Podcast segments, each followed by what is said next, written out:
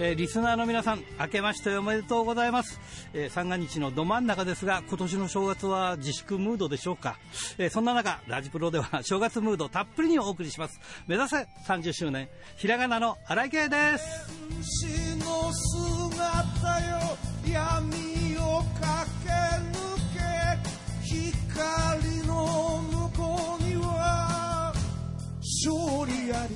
えー、昨年はね大変お世話になりました。えー、皆さんは変わらずにやっているでしょうか、えー、私の周りにはですねすすきので店をやってる友人が何人かいるんですが、えー、幸いにもね、まあ、元気でやってます。なんとかね支えていきたいと思ってます。ということでコロナに負けるなえー、今週も元気に張り切ってまいりましょう。まずは新年一発目はこちらからです。一つ一つ噛みしめながら戦う敵は己だけチャンピオンベルトだけじゃない。大事なものに気づいて。春日はい、明けましておめでとうございます。明けましておめでとうございます。今年もよろしくお願いします。よろしくお願いします。ということで、明けましたね。はい、明けましたね。明けた感じ全然しないですけど。そうなんだよな本当に1年が半分くらいの密度で。そうなんだよね。なんか何をしたわけでもないけど、俺はね、全然変わんなかったの。はい、ライフスタイルは全くと言っていいくらい。まあ、はい、マスクをつけることぐらいかな。うん。だから、よく出かけにマスクを忘れて、あやばいって。えー、マンション10階なんですが、10, はい、10階から1階まで降りて、あエレベーターの中で、ああ、マスクしてねえってまた登るというそ、そういうことを何回もやってましたが。一時期はコンビニとかでも売ってなかったですからね、マスクね。あ当時売ってなかったよね。でね、ね、ラッキーなことに去年の暮れにマスクを大量にもらいまして、はい。えー、こんなになると思ってない時にね、マスク大量にもらいまして、それがあって役に立ちました。うん。ラッキーって感じです。ねえ。春日はどうでした？え、私ですか？うん、去年ですか？去年1年。まあ、あの最後にベルトをちょっと取れなかったけども。はい。5月と、うん、あとは、まあ、12月と、うん、えー、そして、まあ、年末年始ですね。うん、まあ、強制的に休みというか、うん、つまりは4月から5月にかけては、緊急事態宣言があって、うん、プロレスの試合もできなくてっていう感じで、お休みがあり、12月は濃厚接触者になって、外出れないっていう期間があり、で年末年始も、例年であれば、あの、外帰りしてたんですけど、うん、今年はね、ちょっと帰りづらいじゃないですか。そうだよね。うん、っていうことで、まあ、実家に戻ると、それはそれで大変というか、あそうだよな、母はね、うん、娘が帰ってきた、何歳になっても娘は娘なので、うん、帰ってきたってなると、うん、もう母なりの最高の接待をね、もちろんしてくれるわけですよ。ああ、そりゃそうだね。食べなさいと行動にどうぞとかね、うん、そうだよね。話し相手にもなってほしいっていう、普段はね、一人暮らししてるので、お母さんが。あ、そうなの？はい。なので、うん、まあ、帰ると、基本的に自分の時間はないと。ああ、そっか。いうのが、今年は、お家で過ごしましょうってなってて、うん、まあ、仕事の準備だったり、うん、まあ、今年の振り返り、来年の準備、なんていうかね、あの、まあ、2020年の振り返りと2021年の準備というのが、思う存分できるので、それはそれで、まあ、良かったのかなって考えるようにはしてますけど。あの、だから休みでもどっか行ける休みならいいんだけどさ、はい。ねえ、1ヶ月仕事がないから、じゃあ1ヶ月間どっか行って、ちょっと休養しようって、そう、行けもしないっていうのは、ただ救急としてるのはやっぱり辛いよね。そうですね。だから自分の強さを試された去年は。うまいこと言うな。だって、おっしゃる通り、旅行にでも行けたら、1ヶ月間はどこどこに行ってましたっていう、自分の中で記憶も、より鮮明になりますし、うん、あとは体験、それによってね、うん、得られる、まあ、様々な、まあ、経験とか、そういうものに関しても、得られるものがたくさんある。けど、ずっと家にいなければいけないけれども、その一日は何があったっていうのを、うん、自分で名前をつけなきゃいけないわけですよ。そうそうだね。うん。っていうのが、今日は何をした、これができた、こういう成果があったっていうのを、うん、自分で実らせなければいけないっていうのは、うん、本当に自分が強くなかったらできなかった気がして、うん、で私は正直なところ、うん、あのこういう実りがあったっていうのが、あんまりなかったので、だから今年は、きちんと、あの今年はまるという資格を取ったとか、うんうん、あとは、何々について詳しくなったとか、うん、じゃプロレスではこういうベルトを取ったとか、うん、そういう形になるものっていうのを残したいなという気がしてますね。すごい偉いね。いやー、でもしないともうずっと携帯のままなので。ああ、そっか。いや、でも、なんか去年の暮れは大きく写真に載ってたしさ。はい。あれは大前進だよな。それ、それまでブーブー。今までと比べたらね。そう、ブーブー言ってて写真に載らないんだって言ってたのが。ね乗らない乗らない。乗ったと思った背中とかね。うん。でもまあ、ちょっと顔がなっていうのがあったけどもさ。うん。うん、でも、でっかく載ってたもんね。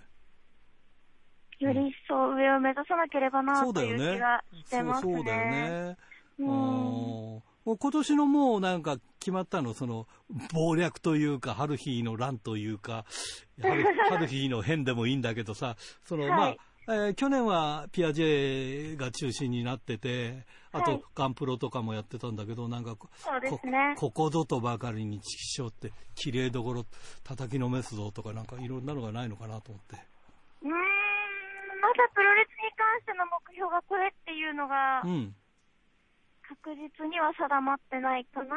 うん。うん。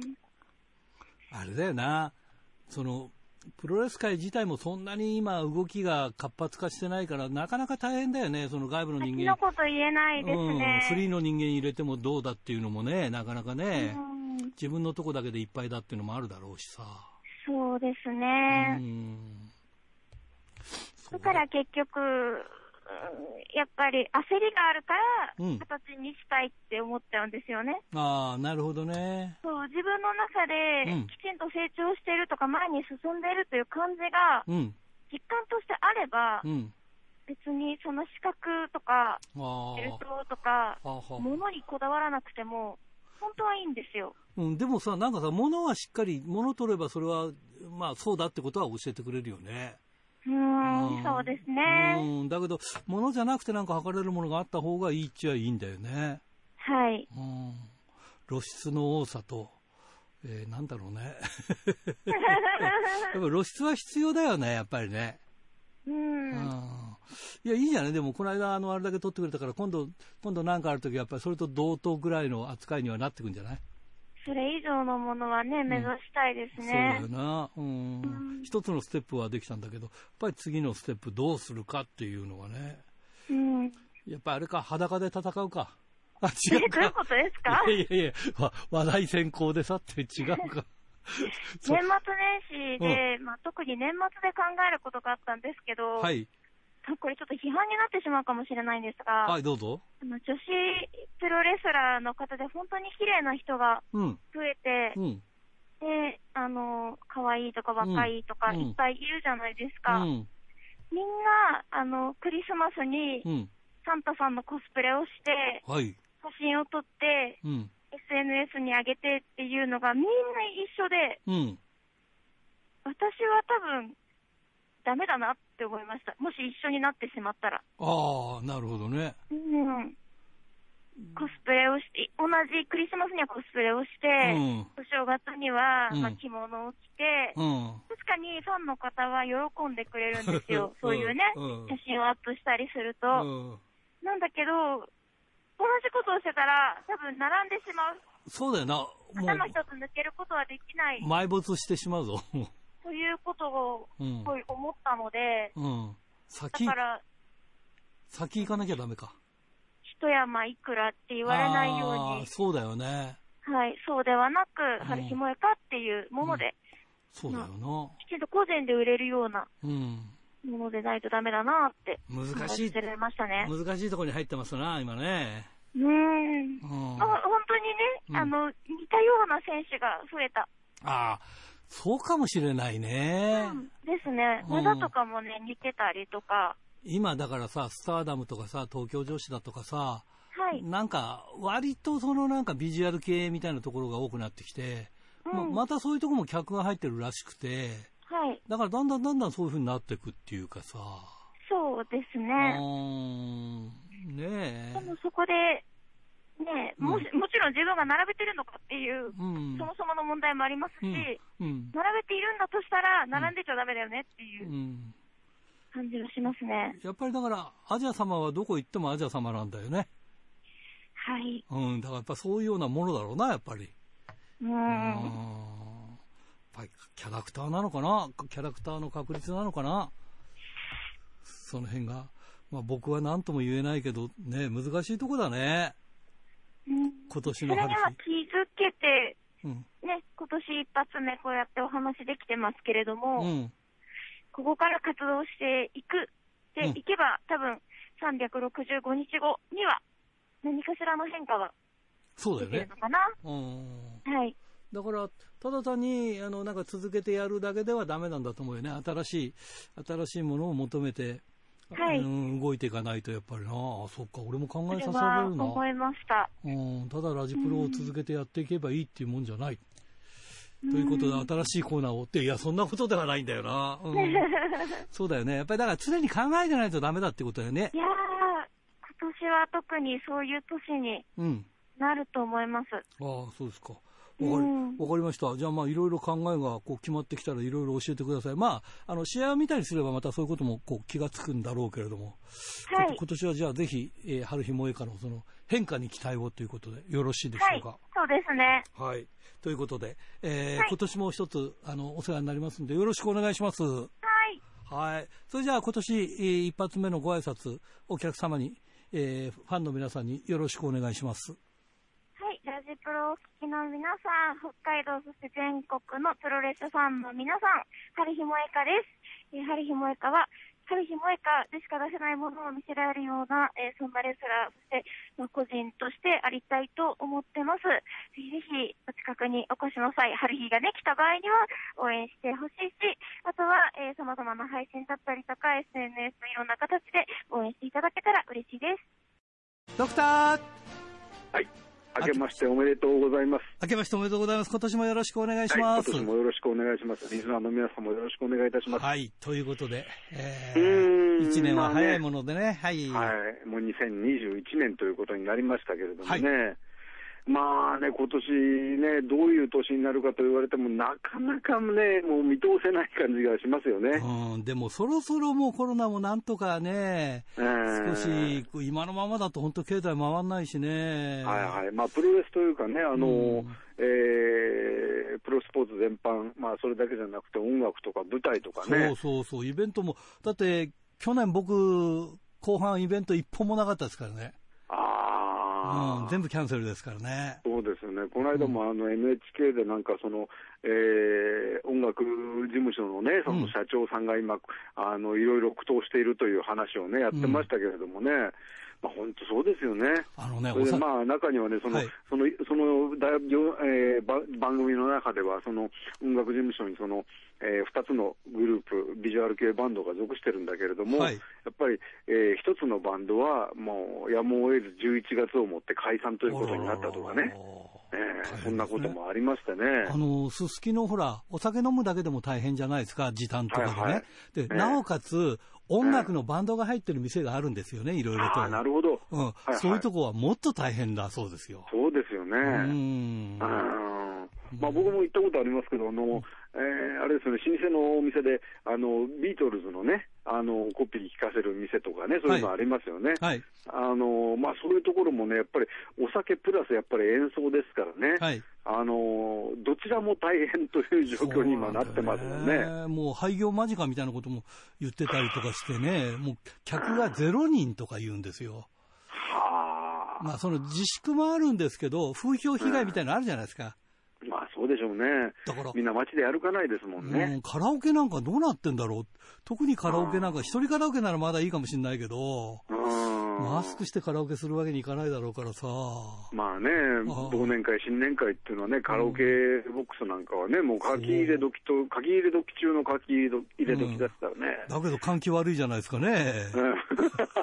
いやだから、だから大変だよね。音漏れしちゃうからね。ねまあそんな大変な中でもですね、はい、まあ今日、えー、1月4日から、えー、東京ドームでは、レッスルキングダム、うん、東京ドームというね、うん、なんか今回はあれなんですって、その、えー、スポンサーがついて、あの、頭に名前がついて、バルサンプレゼンツ、えー、レレッスルキングダムイン東京ドームっていう名前なんですってね。うん、バルサンって、あの、煙余計に炊いたりするんでしょうかね。まあでも、あれですか。夏に向けてということですか？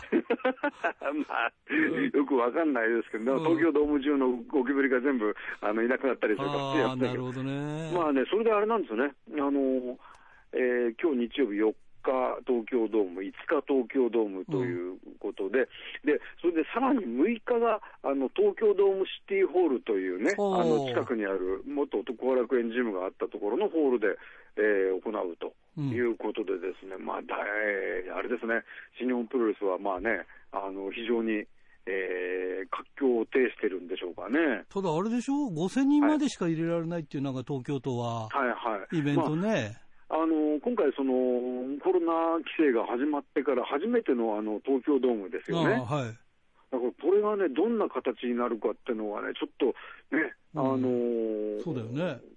見てみないとわからないというところもありますしね。数年だと2万から3万っていう感じでを、はいはい、5000人にしたら4倍ぐらい取らなきゃねっていうチケット代っていう。そうなるでしょうね。ねえ。うんだからその辺がね、どうなるのかっていうところもよくわからないわけなんですね。ねはい。まあね、あの、年末もあれですよね、その、あのー、いつもはその年越しプロレスっていうのがね、はい、ありましてね。で、後楽園ホールで、えーと、20時ぐらいから始まりましてね、それで、えー、通常はその、えー、メインの試合の途中で、えー、24時、0時になって。みんなおめでとうって言うんですね。そそうですね、うん、それで、えー、まあ、1時前ぐらいに全部終わって、はい、みんな帰ると。いうことになってます。今年は、えー、去年は、あれですよね、その年越さずということですよね。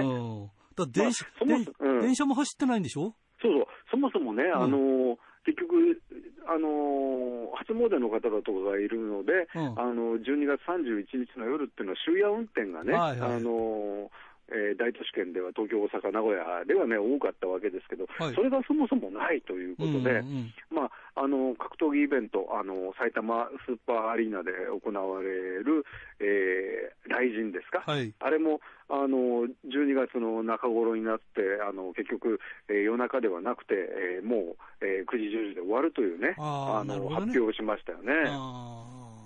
まあね、あの、えー、年越しプロレスっていうのは大体80年代からね、もうすでに始まってましてね、うん。あのー、今みたいにその、えーと、大日本 DDT、うん、えー、当時のその軽道場で始まったその、えー、年越しプロレス、えー、あるいはインディーサミットという名前で始まりましたけどね、はい、それ以前からあのすでにあの京都のあの兄弟西部行動っていうところでね、はいやまあ、これ、その会場自体がね、そのなんていうか、非常に、えー、なんていうんでしょう、そのまあ、学生紛争の時代にね、使われた時代、使われたところから始まってますんでね、はい、あのアナアナーキーなね、うん、あのまあ、反体制的なイベントがよく行われたというようなところがありますけど、その、えー、なんて言いますかね、えーと、当時からのあれを組んでるのか知らないですけども、あのウィングが80年代にですね、すでに年越しプロレスをですね、兄弟西部コードでしてたんですよね。古いなで、あの、も少ないでしょうね。いつものですね、そのお決まりとしては、うん、あの、STF とかなんか関節技をかけてる最中に、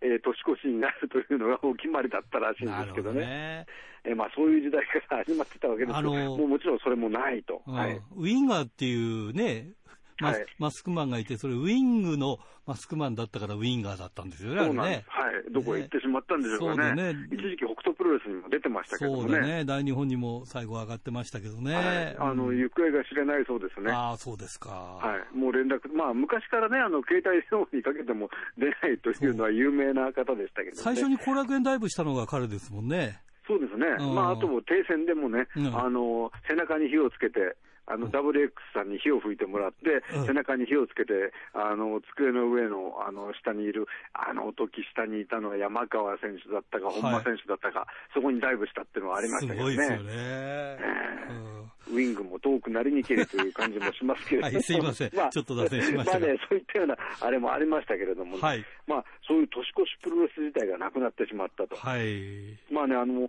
年越しプロレス唯一そうだったところっていうのは、うん、あの、水道橋にある、あのお好み焼き屋さんがですね、はい、あの少人数のプロレスをしてるんですよね、マットプロレス。まあ、そこにね、あの我らがある日、萌香さんも何回か出てるようですけど、ね、あじゃあ、その系列の人たちが行くわけですね。えー、でそこでですね、うん、あの当初あの、年越しプロレスが行われる予定だったんですよね、23時開始かなんかで、まあ今年はあの山下里奈選手が出る予定だったんですけどね、だけども、これもやっぱり電車が動かないということが理由だと思うんですが、あるいは、その3密を避けるっていうことがあったのかもしれませんけれども、どね、えー、今回、中止ということが発表されましてね、12月の半ばになりましてね。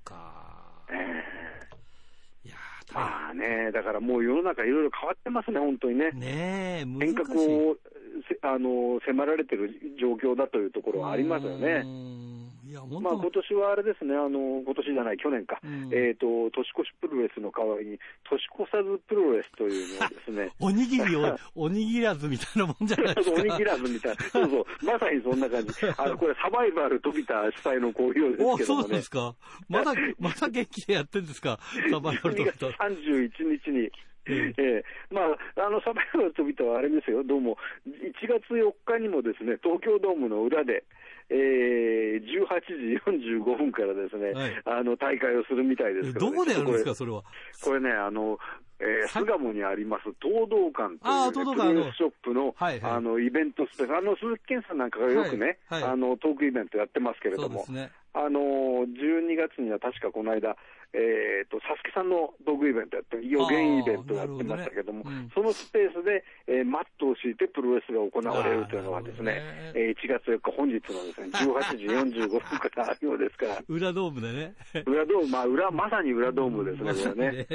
えー これですね、1月の、そう、去年の1月にも確かこのイベントはありましてね、うん、あのー、見に行った記憶があるんですけどもね、はい。そしたらですね、サバイバル飛びた本人は、あの、発熱のため、あの、お休みというですね、今のコロナ騒ぎを先取るような、ね、いやいやいやいやいや。まあ当時はやっぱり1月ですから、あの コロナが疑われたから休んだってことじゃないと思うんですけども、ご本人出てこ、主催者本人が出てこないというね、いそういうのもありましたけれどもね。えーまあそんなこともね、ありつつのもう年末年始でしたからね、この先が、まあどうなっていくのか、ちょっと本当に読めない状況ですよね。ねえー、やっぱり、まあ、週刊、えー、はいはい。あの、お医者さんの世界とかも大変なんですよね、きっとね。いろんなまあね、いろいろ、そうですね。まあね、あの、どこの世界に限らず、やっぱりあれでしょうね。うん、その、あの今、プロレスもその結局、半券の下のところに、えー、自分の連絡先と名前を書くっていうのがね、はいはい、もう当たり前になってきてしまいましたもんね。そうそうそうえーまあね、それからあの人の集まるところへ行くときには必ずもう、まあえーと、時にはね、そのえー、食事に行くだけでもあの体温を測られるとかね、そういうのが当たり前になってきてしまいましたからね。だからなんかね、不倫で一緒に見に行くなんていうことになったら、まあ、偽名書くしかないかなっていう感じですよね。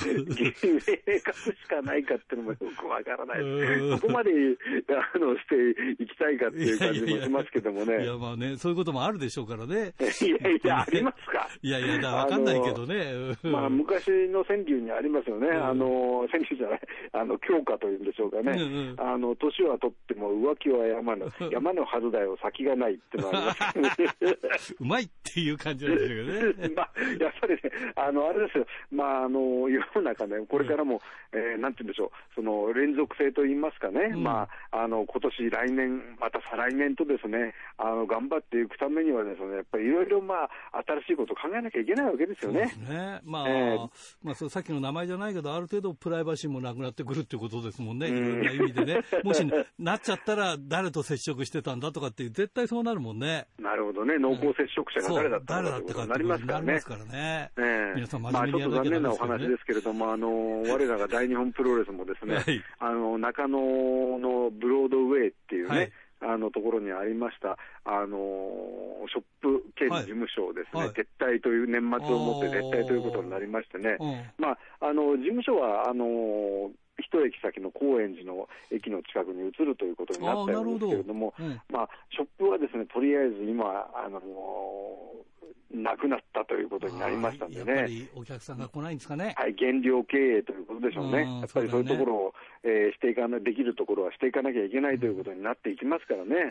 ねまあど、どの団体もね、やっぱりそういうところが必要になると思うんですよね。せっかくみんな上向いてきたのにね、上向きになってきたと思ったのにね。うん、ここで一休みね、どうなるか、まあ、どうなるかわからないっていうのが、いい方に出てほしいなっていうのは正直ありますよね。はい、そうですね。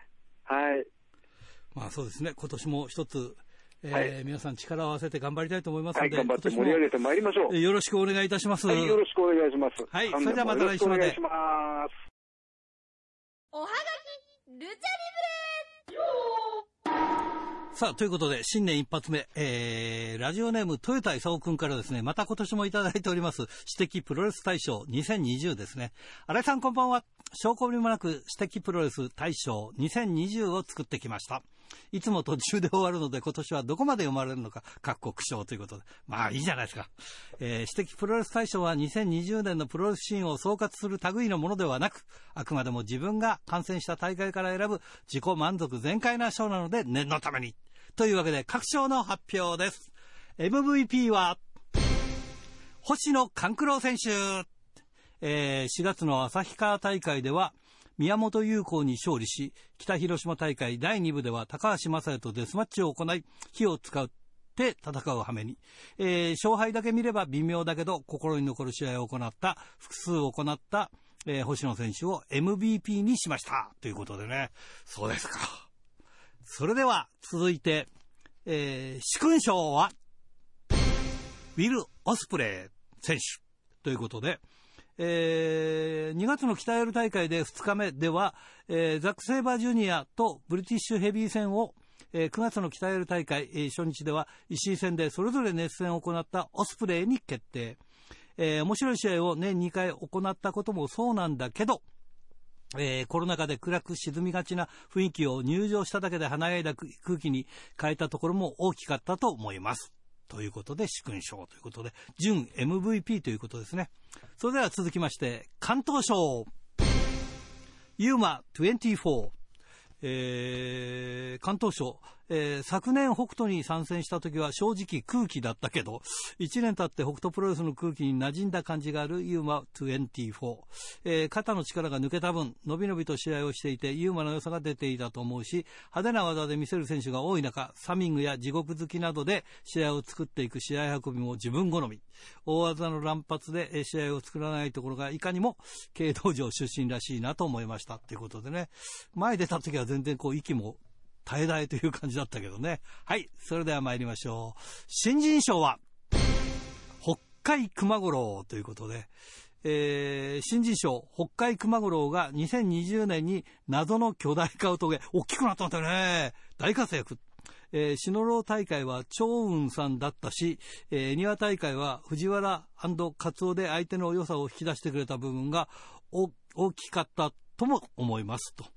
えー、2メートル近くある大きな体は最大の魅力で、でかいってプロレスにおいて正義なんだなと思いました。ということで、まだいけますね。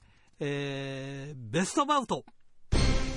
えー、アブドーラ小林対石川祐希、かっこ11.8大日本ガトーキングダム札幌大会第1部ということでですね、えー、ベストバウト、自分はこの中では、あこの試合がダントツの1位。えー、もっとスイングした試合もあったけど、一番心に刺さったのがこの試合と。石川の奇襲攻撃から始まり、蛍光灯を一気に消費するで、えー、試合だけだったけど、えー、この試合で感じたのはアブドーラ小林の凄み。えー、終盤、石川が蛍光灯の束を投げつけた際に、えー、背中を広げて受け切った姿を見て、アブコがこの団体を守り続けてきたんだなって感じました。えー、試合後のマイクも心に刺さりましたが、決して説教マイクの類じゃないし、えー、マイクありきの試合じゃなかったというのも良かったと思います。ということでね、えー、続きどうしようかな。来週にでも読もうかな。来週に、え、読めたら読みたいと思います。ということで、え、今週の、えー、おはらちゃんは、豊田勲君の、えー、指摘プロレス大賞2020でした。さあ、新年一発目のゲストはこの方です。ゼロワン、大谷慎次郎選手です。こんばんは。もしもし、新年明けましておめでとうございます。えー、大高ゼロワン、大谷慎次郎です。よろしくお願いします。はい、よろしくお願いします。明けましておめでとうございます。明けましておめでとうございます。まあ、新年一発目ということなんで、あの、元気の言い方がいいだろうということで、大谷慎次郎選手にお願いしました。よろしくお願いします。ありがとうございます。よろしくお願いします。えー、はい、コロナをまあ、ぶっ倒せというか、はい、コロナをやっつけろという感じですが、まあね、なかなか大変でしたが、ね、まずあの、ちょっと、昨年からちょっといろいろな話聞いてってよろしいですか？はい、大丈夫もう昨年は、えー、まあ、経営母体変わって、まあ、今、えー、先ほど申し上げたように、代行01という形になって、はい、そうです。えー、まあ、いろいろちょっと、あの、離脱者もいたりとかしましたが、ええ、まあ、どうですか、いろんな変わり目だったんですが、まあ、一番コロナが大変だったでしょうけれども。そうですね、うん、あの、やっぱりどの団体も、いや、もうどの業界もですね、はい、コロナで、えー、苦しんでる状況の中で、はい、あの、まあ、大光ホールディングスという親会社なんですけども、はいの大光さんが本当にこう、えー、言ってみれば救いの手を差し伸べてくださったんですよね。はい。はい。なので我々はもうその期待に応えるようにと、はい、必死に頑張るのみですね。はい。そうですね。ねいえいえ、もうあの、ゼロワンも、なんだかんだ言って20周年になるんですね。そうですね。うん。はい。来年で、あ、今年ですね。今年ですね、もう明けまで。20周年ですよね。はい。で、3月14日に20周年記念の、えー、はい、両国大会がございますが。はい、そうです。いやー、大谷選手ね、えー、もう、旗揚げメンバーで20年。長いですね。はい、なんか、この間01ができたばっかりのようなイメージだったんですけどね。いや、もう、その間に、えー、いろんな選手が入ってきて、いろんな選手が出ていって、本当に働けメンバーってもう、要は僕しかいないんですよね、もう今。ああ、今、ね、僕と、いわゆるあと星川ですね。ああ、星川選手の、あの、怪我の具合っていうのはいかがなんですか？もうずっとリハビリを頑張って、本当に強いところですね。あの、ちょうど怪我したのが札幌でしたよね。そうです、そうです。僕も見ておりましてね、あの、ええ、高いとこからこう飛び降りたとか、そういうのもあったりとかして、ね、でも今、本当にリハビリレーションも頑張って、まあちょっとしばらく会えてないんですが、会った時にはもう逆に僕たちが元気をもらっちゃうような感じですね。どうですか、ゼロワンもね、いや本当に、なんかね、僕らは前から見てるから、新日のイメージが結構強くて、あ、そうですか。うん。なんか、新日本、大谷慎次郎っていうイメージがあって、まあ、ゼロ番のイメージももうもう当然あるんですけど、ええ、ヤングライオンとか、もうなんか、え、その、ジュニアのチャンピオンとか、まあ、いろいろあって、でも考えたら圧倒的にそのゼロワンになってからの方が長くなってるんですよね。そうですね。僕、新日本は、はい、えー、10年弱だったんですよね。10年とちょっとで。で、ゼロワンはもう20年ですからね。だからゼロワンが倍くらいあるんですよね。そうなんです。はい。いや、まあでもね、はい。あの、橋本真也選手が亡くなったりとか、なんかもう、うん、そういう意味では、こう、いろいろ動き、動きばっかりがあったというか。そうですね。まあでも、この20年を振り返ってみて、うん、言ってみれば、順風満風な、はい、年あったかというと、ありませんでしたからね。これは自慢できることじゃないですけどいやいやいや、いや、その中ね、はい、いや今はあの社長が高祖さんに変わったけれども、はい、ずっと、はい、まあ、あの、大谷選手が社長もやってきて、その辺の苦労たるや大変なもんだったんでしょう。そうですね。でもやはりこの、なんていうんですかね、あの、えー、僕、その時その時で、はい、僕が社長やりたいと言ったことは一回もなくて、はい、でも、やらざるを得ないというか、やらざるを得ないっていうネガティブな言い方じゃなくて、うん、あの僕がやるべきだという、はい、なんか使命を与えられたような気持ちであったので、はい、だから嫌な気持ち全くなかったし、はい、はい、やっぱりこの、あの、やっぱり選ばれた人間にこそ使命があの降りてくると僕は思ってるので、そういうことですね。はい、だから、あの、なんですかね、苦しいと思ったことは正直なかったですね。はい。はい。もう今、今までずっと。ああ、そうですね。あのー、なんか、災難の話をすると、はい、災難は克服できる人間しか災難は来ないという話なんですよね。あ、はい。え、どどういうことですか？いや、だから、あのー、災難が起きても、それを克服、解決できる人間にしか、乗り越えられる乗り越えられる人間にしか災難は来ないということで。もう僕はまさにそれだと思ってますから。そうね、本当やっぱり、何でもポジティブに考える男なので、はい。いやだから素晴らしいですよね。って、まあその間に、いじめ撲滅とか、まあこれもずっと今、はい、ライフワークでやってらっしゃるんですか？はい、もう17年目ぐらいですかね。あの、はい、これなんかその子供たちのうちに最初の頃泊まったりとかしてた、昔インタビューではそういうふうに言ってましたけど、ええ、今もその辺も変わらずにやってらっしゃったりするんですか？さすがに今このご時世なので、あちょっとこう、生徒が難しいんですけども、は いはい。はい。やっぱりこの学校側もやっぱり今のこのコロナに関して、はい。はい。やっぱり今ちょっとその、なんですかね、そのオファーというか、はい、お話が今なくなっている状況ではありますね。はい、じゃあもう17年目になると、ええ、最初の頃そのいじめ撲滅でこうホームステイしたりとか、その辺でこう、はい、付き合った子供たちが大きくなって、いやいや、そうですよ。もう成人すぎて。いや、そうです。それも、中には、はい、あの例えば新潟とかだったら、はい、あの僕たちのこのチャリティープロレスを見て、はい、その、一人の高校生が、はい、えー、プロレスに見せられて、はい、で、あの、新潟で新潟プロレスとかでプロレスラーになって、あはいはいはい、そして、あの、えー、僕が試合をするという、そんな要は、もうドラマですよね。そうですよね。はい、もう、あの、要は例えばうちの今若い人間で長尾というのもいるんですけども、はい、こいつも、あの、いわゆる僕の、あの、講演会を、僕は中学校に、はい、これも山口の地元なんですけど、はい、行って僕が講演したのを聞いて、はい、プロレスになりたいと言ってうちに入ってきて、今やっとデビューしたんですよ。いや、すごいですね、そういう意味で。なので、あの、僕は本当に今はつくづく思うのは、はい、本当にこう、必死に、うん、必死じゃないな、コツコツと巻いてきた種が今、根を出し始めてるんですよね。すごいですね。やっぱり20年ってそういう長い時間なんですね。そうなんです。まあ、はい、大谷選手はね、一生懸命って言って、うん、そういう、まあね、えー、ことを言って、こうやってこられる、一生懸命じゃなくて一生懸命ですもんね。いや、でも、あのー、一生懸命っていうのは、一つのところに命をかけるってことですから、うんはい、要は、あのーえー、一生懸命に一生懸命みたいなことよく言うんですね、なるほどですね、はい、そうですね、細かいですけど。はい、いやでもね、新潟プロレスといえば、まあ、えー、グレート小鹿さんがちょっと前まで タッグのチャンピオンだったりとかしてね。そうですね。ねそういうところで、そのね、やはりこう、助けてもらった、大谷選手に助けてもらった人がプロレスラーになってというね。いや、でも僕、嬉しいのは、僕、昨年から、はい、いわゆるこのホットジャパンという、はい。なんかこう、名前で、はい。かいろんな団体の熱い人間が集まるユニットを組んでるんですね。あ、なんか聞きました。それちょっと説明してくれますか、それ。はい。これあの、えー、DDT という団体の、頑張れプロレス団体に、はい。あの、今成、はい。夢人という選手がいて、はい。はい。この選手と僕、何度か戦って、はい。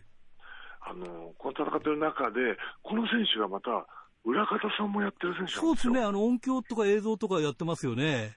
はい。なので、あのどこか二足のわらじってネガティブなイメージあるじゃないですか。はい、でも、この夢人という人間は、はい二足のわらじを全力でやってるんですよ。どっちかをおろそかにするわけじゃなくてですね。はい、はい、そんな夢人見て、接して、こう、本当熱いなと思ってて、はい、で、コメントの中で、その夢人が、あ、俺たちはホットジャパンだって、ポロッと言ったんですよ。はいはいはい。あの、クールジャパンじゃなくてホットジャパンだホットジャパン。はい。お、面白いと思って、はい。それで僕はなんか、ホットジャパンを言い続けて、はい。あの、夢人は夢人で、今、ホットジャパンって言ったのは僕だけど、ホットジャパンが一人歩きしてますみたいなこと言うんですけど、はい、その、いろんな団体の選手,、選手が、はい、なんですかね、この、ホットジャパンに入れてくれって言ってくれると。入れてくれって言われても、そういう組織はないんですよ。いや、わかります、わかります。まあ、ひと、はい、一つのグループですよね。いや、これはもう大日本の青木選手であったり、はい、あの、いろんな、あの、あと、一応僕もびっくりしたんですけど、あの、女子プロレスのアジャコングさんとかも名前が入って。はいはいはいはい。いや、これも本当僕、本当に試合後に、はい、チャリティーの試合で僕、アジャさんと試合タッグ組んだんですね。はいはい。で、メインで勝った後に、はい、あの、最初何にも話してないうちから、はい、リング上で、小田さん今ホットジャパンってやってるけど、あれ私も入れてくださいって、さんにいきなり言われてですね。はいはいはい。いや、すごいことになってるなと思って。いや、今の時代にぴったりですね。そうなんです。いや、本当そうなんですよ。えー、今の時代、暑苦しい男を求めてるんですよね。あの、暑苦しいって言えば、この間、あの、大日本が来て、青木選手見たんですよ。はいはい、そしたら、もう、みんな言ってましたけど、これ、大谷選手のコピーだなって。いやいやいや、いや暑すぎるっていう。僕は嬉しいですよ。本当嬉しいです。じゃあ、これからそのホットジャパンとして活動していくことも、いざとなったらホットジャパンとしての興行とかも出てきたりするんですかね。そうですね。それはちょっと、うん、あのやってみたいなと目論んでます。うん、じゃあ、まあ、どっかの団体にチームホットジャパンみたいな形で上がったりもするんですかね、これ。うん、でもこれが難しいの、難しいと面白いのが、はい、はい、ほとんどがみみんな違う団体なんですよ。ああ、なるほど。はい。あの、うちの団体で言えばもう、あの、長尾だけですからね、一番新はいはいはい。はい。他の選手はみんなこう、個々違う団体なんですよ。うん。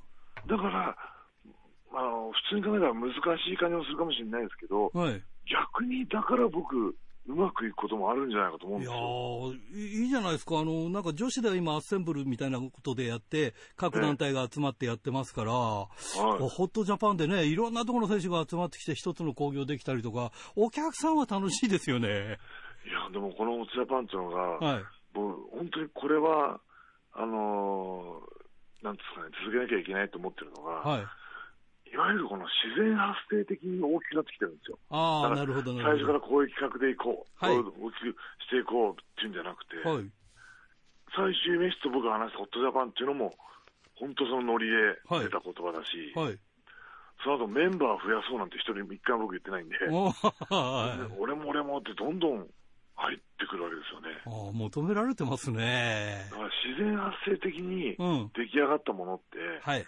僕は今の時代が求めてるんだと僕勝手に思ってるんですよ。いや、そうそう、その通りですね。はい、うん。確かにその通りですね。うん。そうです。うん。ということは、だから、求められる側にいるということですよ。そうですね。うん、それはもう、あのー、僕、本当に嬉しいです。やっぱりこう、うん、選手、プロレスラー求められてなんぼですから。うん。はい、そういうことですよね。そうです。はい。いや、もう本当に今年はね、じゃあ楽しみじゃないですか。はい、あのコロナ禍ですね、どんな感じになるのか分かんないんですけど、はい、でも、僕たちはあのー、今、まあそのえー、数年前ほどではないですけども、はい、そのいろんな町々で今、ちゃんとそこのガイドラインにとって、はい、あのー、ちゃんと工業やってるんですね。あはい、はい、だからできるとこでガイドラインに沿って、はい、あの今、こういうコロナに対して、無謀な試合しちゃいけないと思うんですよ。あなるほど。コロナなんて大丈夫だよみたいな感じでやったら、プロレス界がイメージ悪いので。ああ、なるほどですね。はい。ちゃんとガイドラインに沿って、はい、あの、ルールを守ってですね。はい。で、僕たちのできることを一生懸命やっていきたいと思います。なるほどですね。さあ、今年はね、まあ大変な年ですが、今年初めの試合はどちらで行うんですか、はい、えっと、元旦、ここら県で、行いましたね。はい。ねさあ、そして、えー、3月14日に先ほども言いましたが、ね、はい、20周年ね、いや、大変でしょうけどね、この時期だから、ちょっとあの、人数規制がなくなればいいんでしょうけれども。まあ、人数規制はもう、もう、おそらくかかるんですけども、はい、でもやっぱりこの、その、周年大会に来てくださったお客さんに、あのー、うん、ゼロワンが20年続いててよかったと、お客さん思ってもらえるような大会にしたいですね。なるほどですね。うん、どんな、まあ、要するに20年を結集して、まあ、他団体からも選手とかも考えてらっしゃるんですか？はい、あのー、まあ、本当に、えー、なんせ今ここで、あのー、はっきり明言はできないんですけども、はい、はい、当然このゼロワンに、ゼロワンにゆかりのある選手には出てもらいたいなというあ気持ちはありますよね。じゃあまあそういう意味ではもう本当に20年を、えー、語るような、えー、試合になるんですね、きっとね。そうですね。はい。どうですか、20年、まあ先ほども言ったんですけど、まあ一言では言えないんですけど、あれがあり、これがありっていう中で、ちょっとなんか特筆できるものって何かありますか？こ20年でこれが一番辛かったとか、これが一番楽しかったとか、何かあったら教えていただけたら、まあ、ありがたいなっていうのがあるんですが、はい。はい、やっぱりこのゼロワンってのは橋本さんが作られた団体で、はい、あのー、まあ、橋本さんがゼロワン離れられて、亡くなられて、はい、で、その後僕は続けてるわけですけども、うん、やっぱり20年の中で考えて、あのー、なんですかね、ちょっと、あのー、深く刺さったというものは、やっぱり、やっぱり橋本さんの息子、大地がうちでデビューしたんですかね。はいはいはいはい、はい。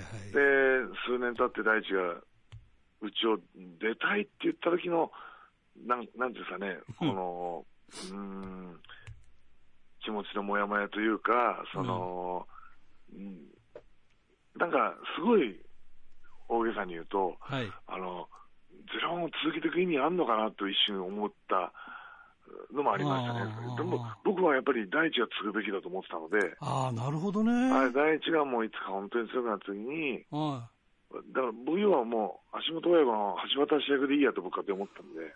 ああ、すごい。今それを聞くと、なんか、ああ、すごいなと思いますね。今やもう、いやいやあのー、ね、大日本を代表する選手になってますから。そうですよね。いや、うん、だから僕、それがまた何年後かに大地と対談とかだったりもしたんですけど、うんはい、いや、大地は間違ってないですよ。出て、今一生懸命自分のやりたいプロレスやって、今結果出してるわけですから。うん,、うん。で、僕の中で勝手な思いで、ゼロワンとの橋本大地がいつか継いだら、これはもういいなと勝手に思ってるのがあった、ね、いや、僕らにはそういうイメージなかったんですけど、確かにそう言われてみると、うん、まあ、筋から言えと言うと、そういう筋もあるということですよね。はい、それに橋本さんも天狗で喜ぶかなって勝手に 思ってた僕はいましたね。なるほどね。うん、でもまあ、大地が辞めた後も、辞める時も、はい、パッとすぐに僕はまあ気持ち切り替えて終わりに帰ると、はい、やっぱり仲間がいっぱいいるんですよね、ゼロワンに。はいだからゼロワンが続ける意味あるのかなと思ったもう僕バカ野郎と思ったし、はい、えー、ゼロワンなくしたらこの選手でどうなるんだっていう、はいえー、思いも出てきましたからね。はい、なるほどですね。いや、やっぱり歴史の中にはいろんなことがあるんですね。うん、そうですね。決して思い通りにはいかないんだけど、ええ、まあ、後になってみたらいい方に転がっていけばいいやっていう、まあまあ、まあ、無責任な言い方ですが、いい方にね、転がっていけば、それはそれでいいことですもんね。いや、もういい方に転がらします。ああ、それがいいですね。はい、力ずくでもそうするということで。はい。さあ、まあ、あのー、今年もどうですか？靖国の奉納プロレスとか、まあ、いろいろなところで、そのチャリティープロレスは予定してらっしゃいますか、はい、あのまあ、そのチャリティープロレスの方が、今、コロナの影響で、そうなんですよね、はい、なかなか組めない。んですけど、も、うん、はい、あの求めてくださる場所があって、はい、えー、そのガイドラインに沿って可能で開催できるんであれば、どこにでも行って、われわれはやりたいと思います。それがプロレスだと思いますからね。そうですね。はい。なんかね、一口に札幌来てくださいって言ってもね、札幌でその、ねね、会場探しから始めなきゃいけないし、それでもう地方来て人数制限されたら、本当にね、えー、収支が合わないですもんね。いやでも、プロレスを待ってくれてる方おられると思うので、いや、それはそうなんですよ。そういう方のために行きたいですね。ねなんか、あの、リスナーが書いてくれてたんですけど、今年、はい、今年北海道の札幌での試合ですかね、札幌での試合はなんか15試合くらいしか全部合わせてもなかったみたいで。そうですか、うん、複数合わせても15試合くらいしかないということで、まあ、毎年に比べたらね、全然ですよね。うん。だから今年こそは、なんか、そうですね、なんか、ええ、コロナに打ち勝つ方策とかありませんかね？うんでもね、あんまり無責任なことは言えないですけど、いやそうですよね。でも、はい、でも、あの、いろんな意味で本当に頑張ります。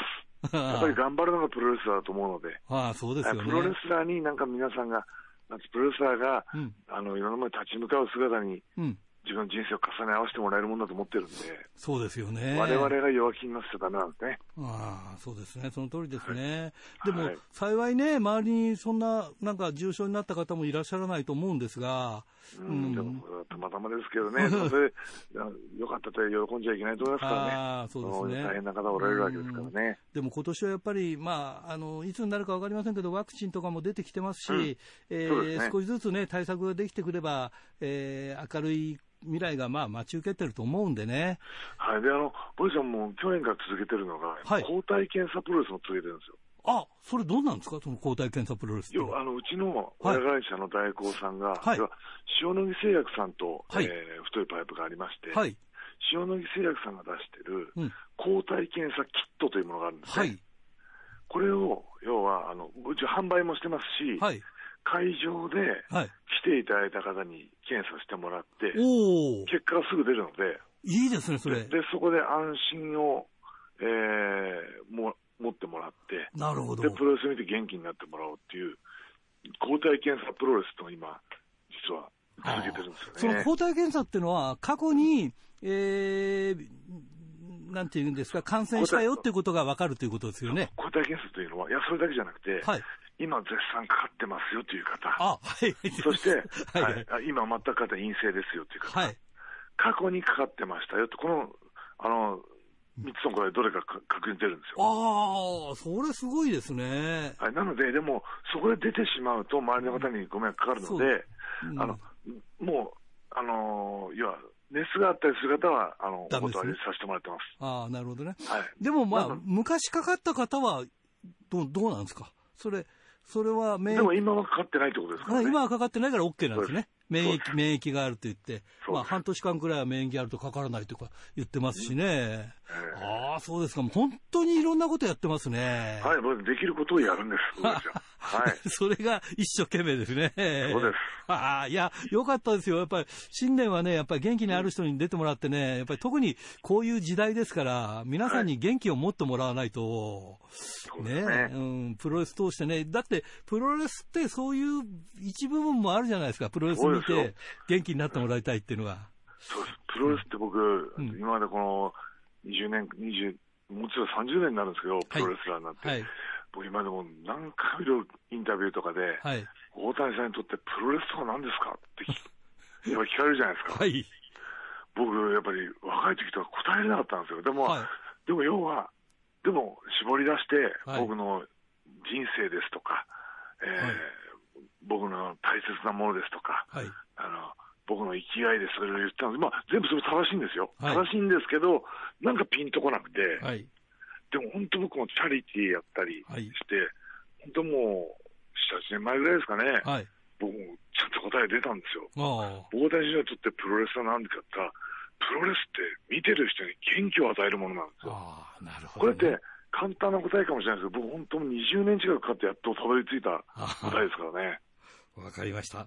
ということで、今年1年、えー、またお世話になると思いますんで、よろしくお願いいたします。はい、こちらこそよろしくお願いします。はい、最後になります、えー、新年、えー、のメッセージを全国のファンの皆さんにお願いしします。はい、わかりました。えー、っと、新年、改めまして新年明けましておめでとうございます。えー、我々プロレスラーだけじゃなくて、えー、本当に、本当に全国の皆さんが今戦っていると思います。大変な時期を過ごしておられると思います。その中でも、皆様に少しでも元気を与えられるような、えー、ものを見せるのがプロレスだと僕思ってます。これからも一生懸命、えー、頑張りますんで、ぜひ、えー、プロレスをよろしくお願いいたします。皆さん、必ず会いに行きます。よろしくお願いいたします。